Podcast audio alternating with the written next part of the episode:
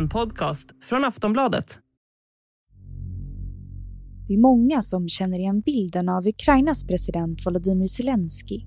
En man i mörkgrön t-shirt, tjocktröja med dragkedja och ett par praktiska byxor. Men vilka är de runt omkring honom? För Zelensky har ju givetvis en hel stab runt omkring sig. Och just nu verkar det skaka lite i arbetsgruppen. Zelensky har nämligen avsatt två nära och högt uppsatta kollegor, nämligen barndomsvännen och säkerhetstjänstchefen Ivan Bakanov och riksåklagaren Irina Venediktova. På frågan om varför så ifrågasätter Zelensky deras ledaregenskaper. Han menar dessutom att deras anställda ska ha samarbetat med Ryssland, varav runt 60 stycken har stängts av. Nu börjar ju frågorna att hopa sig. Vad är det som har hänt egentligen? Hur många av Zelenskis anställda har samarbetat med Ryssland i smyg? Hur utbredd är korruptionen i landet? Och hur blir det nu när så många plötsligt är putsväck? I dagens Aftonbladet Daily pratar jag, Vilma Ljunggren, med Jakob Hedenskog, analytiker vid Centrum för Östeuropastudier på Utrikespolitiska institutet, om de stora omgörningarna bland Zelenskis närmaste.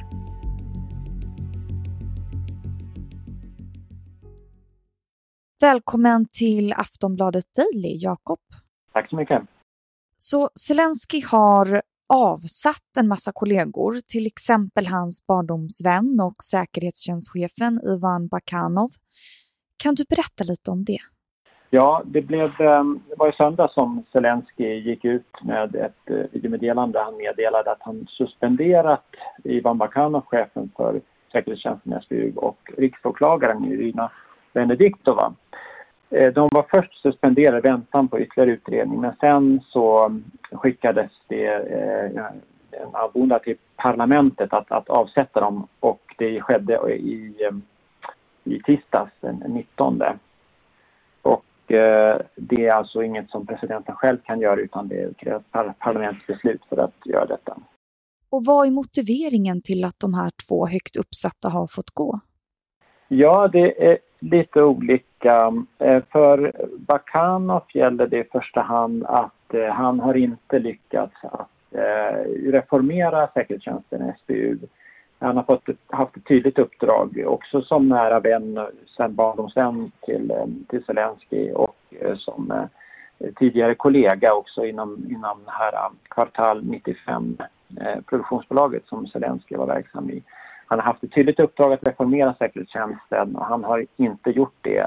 Och eh, dessutom så har det ju uppenbarats att eh, eh, det har funnits inom säkerhetstjänsten och kanske alltjämt fortfarande finns personer som har kollaborerat och samarbetat med den ryska ockupationsmakten och i synnerhet här efter Eh, invasionen den 24 februari då Cherson-regionen i södra Ukraina föll väldigt snabbt eh, utan något egentligt motstånd från den ukrainska sidan. Där misstänker man att säkerhetstjänsten helt enkelt lämnade över information och underlät att, att eh, förstöra broar och så vidare så som kunde förhindra den ryska framryckningen. Vad det gäller Venediktova, riksåklagaren, så handlar det mycket om att hon har eh, misstänkts för att eh, ha bromsat olika korruptionsutredningar. Eh, också sådana på personer som finns i Zelenskyjs närhet och eh, också att det funnits inom hennes myndighet personer som har samarbetat med den ryska ockupationsmakten. Och nu då när Bakanov och Venediktova har avsatts och även en hel del medarbetare till dem, har man påbörjat någon utredning eller utredningar då för att gå till botten med det här? 651 personer har anklagats för förräderi och inletts eh, åtal mot åklagare, utredare och andra brottsbekämpande tjänstemän. Och sen är det, misstänker man att det är mer än 60 personer anställda vid riksåklagarens kansli och säkerhetstjänsten eh, som i de ryskockuperade delarna, framförallt Chersonregionen då, som, har, som samarbetar med den, den ryska ockupationsmakten. Det här med korruption i Ukraina har man ju hört förut. Hur ser det ut med det egentligen? Man kan säga att Ukraina har två fiender. Dels är det ju Ryssland som fortfarande utgör ett existentiellt hot mot, mot Ukraina och den ukrainska befolkningen. Det är den ena fienden naturligtvis. Den andra fienden är också korruptionen som ätit sig djupt in i den ukrainska statsapparaten. Och korruptionen gör ju Ukraina mindre effektivt att bekämpa den ryska aggressionen. Det är ju någonting som, som gynnar ryska intressen att Ukraina också eh, eh är ett så oerhört korrupt system som gör att många, eh, även inom statsapparaten, väljer att samarbeta med Ryssland hellre än att försvara sitt land så att säga. Så på sikt är det här någonting som Ukraina måste komma över också för att integreras i EU. Ukraina fick ju kandidatstatus tidigare år och eh, det är någonting som, som helt enkelt måste eh, utrotas i den ukrainska kroppen för att det här överhuvudtaget ska bli ett, ett stabilt land som kan utvecklas. Och det är ju en hel del som har fått gå. Finns det några kvar på jobbet? Ja, det gör det väl. Det är klart att eh, det tömmer ju också organisationerna på kompetens och eh, med, anledning också av att eh, Ukraina befinner sig i fullt krig och många miljoner människor har lämnat landet så är det klart att det dräneras ju också på, på kompetens. Men det finns förmodligen personer som kan ta de här tjänsterna i besittning. Frågan är också om de då är bättre än de som har lämnat. Den person som är tillförordnad chef för Riksåklagarämbetet, Simonenko, och den person som nu också tagit över som tillförordnad chef för säkerhetstjänsten, Maljuk, är eh, båda står nära en person i den eh, ukrainska president, presidentkontoret som heter Oleg Tatarov som själv är anklagad för korruption. Eh, så att det är inte säkert att, att de personerna som tar över i själva verket är så mycket bättre än de som eh, har lämnat. Jag ska vara tydlig här också med att det finns inte anklagelser direkt mot, mot Venediktova och Vakanova att de själva ska ha samarbetat med den ryska ockupationsmakten eller med, med ryska, gått ryska intressen till mötes utan det handlar om att personer i deras organisationer ska ha gjort det och att de har inte, ska inte ha tagit itu med de problemen på ett tidigare stadium. Så det är snarare dåligt ledarskap de egentligen anklagas för? Ja, det kan man, det kan man säga att det är det, det är det det handlar om. Men Zelensky måste ju vara fruktansvärt pressad just nu. Skulle det kunna påverka den här situationen? Zelenskys kritiker eh, hävdar ju att det här är ett sätt för, för presidenten att utvidga sin egen makt tillfället i akt i det här kritiska läget för landet dra nytta av det existentiella hotet som, som Rysslands krig utgör mot Ukraina. Att Zelenskyj försöker konsolidera sin makt. Då. Eh, man får komma ihåg att han eh, under hösten 2020 försökte att suspendera konstitutionsdomstolen som hade tagit ett kontroversiellt beslut att göra stora delar av den ukrainska antikorruptionslagstiftningen eh, eller påstå att den var, var, var icke-konstitutionell och då försökte Zelenskyj att avsätta konstitutionsdomstolen, vilket han inte kan göra enligt, enligt eh, konstitutionen. Nu bilades den där konflikten eh, och ganska lämpligt egentligen precis innan den här senaste invasionen men det finns ju kvar naturligtvis i åtanke att Zelensky eh, försöker att konsolidera sin makt och inte minst med hänvisning till att det är val 2024 om det går att genomföra ett val, om kriget fortfarande pågår då i vilka delar av Ukraina som det går att genomföra ett val. Aftonbladet Daily är strax tillbaka. Ready to pop the question? The jewelers at BlueNile.com have got sparkle down to a science with beautiful lab-grown diamonds worthy of your most brilliant moments. Their lab grown diamonds are independently graded and guaranteed identical to natural diamonds, and they're ready to ship to your door. Go to Bluenile.com and use promo code LISTEN to get $50 off your purchase of $500 or more. That's code LISTEN at Bluenile.com for $50 off. Bluenile.com code LISTEN.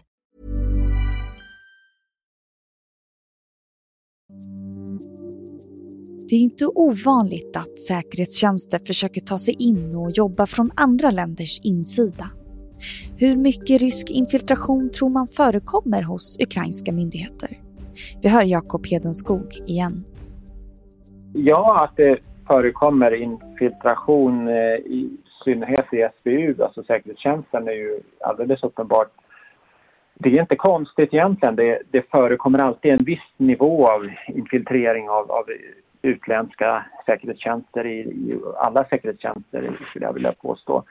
Eh, vi får inte heller glömma att SBU och ryska FSB, den ryska säkerhetstjänsten, båda härstammar från det sovjetiska KGB, eh, kommittén för statssäkerhet. Eh, och eh, där utgjorde dagens SBU den lokala grenen av det sovjetiska KGB i den ukrainska Sovjetrepubliken. Så att det har funnits Eh, både personella och organisatoriska band mellan de här tjänsterna tidigare. Och Ukraina har försökt att reformera sin säkerhetstjänst tidigare, åtminstone eh, efter 2014. Men uppenbarligen så finns det fortfarande eh, strukturer inom säkerhetstjänsten som, som arbetar mot Ukrainas intressen och samarbetar med ryska intressen. Zelenskyj avskedade senast ehm, i april eh, två generaler varav den ena var chef för eh, säkerhetstjänsten i Chersonregionen eh, och ehm, just av det skälet att Chersonregionen på sätt lämnades över till, till ryska ockupationsmakten egentligen utan några strider och att den här personen eh, Sergej eh, Krivoruchko som han heter skulle ha brutit sin ed och förrått sitt land. Så hur har det här tagits emot i Ukraina? Hur pratas det om det?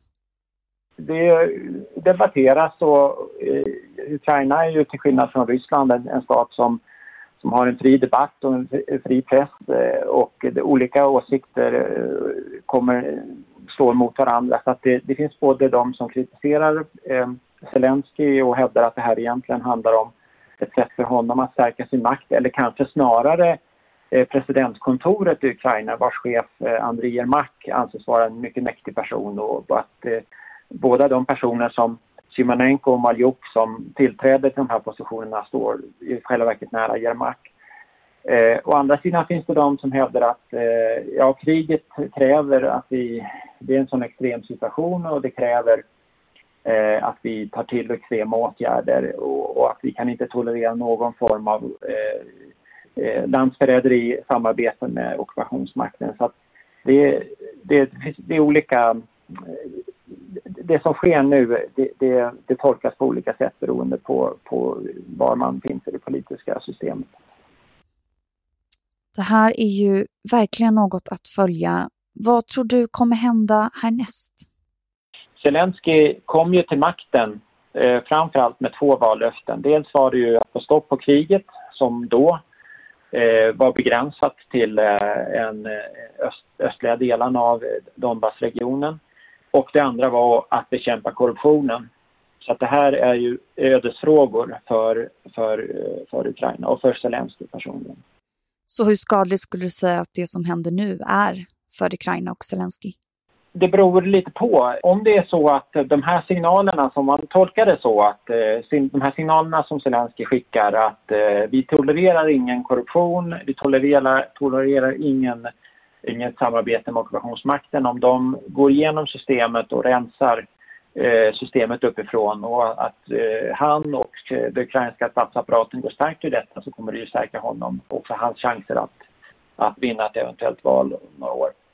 Å andra sidan, eh, om personerna som efterträder de här som har fått sparken uppträder på samma sätt och det är ingen större förändring, då naturligtvis undergräver ju Zelenskyjs auktoritet och Ukrainas auktoritet också internationellt och det kommer påverka hur internationella långivare ser på Ukraina och utvecklingen där och också beredvilligheten från andra länder att skicka vapen till Ukraina och därmed också eh, påverkar Ukrainas eh, eh motståndskraft i, mot den ryska aggressionen. Då säger jag tack så mycket Jakob Hedenskog för att du gästade Aftonbladet Daily. Tack så mycket. Du har lyssnat på Aftonbladet Daily med Jakob Hedenskog analytiker vid Centrum för Östeuropastudier på Utrikespolitiska institutet. Jag heter Vilma Ljunggren och tack för att du har lyssnat så hörs vi snart igen.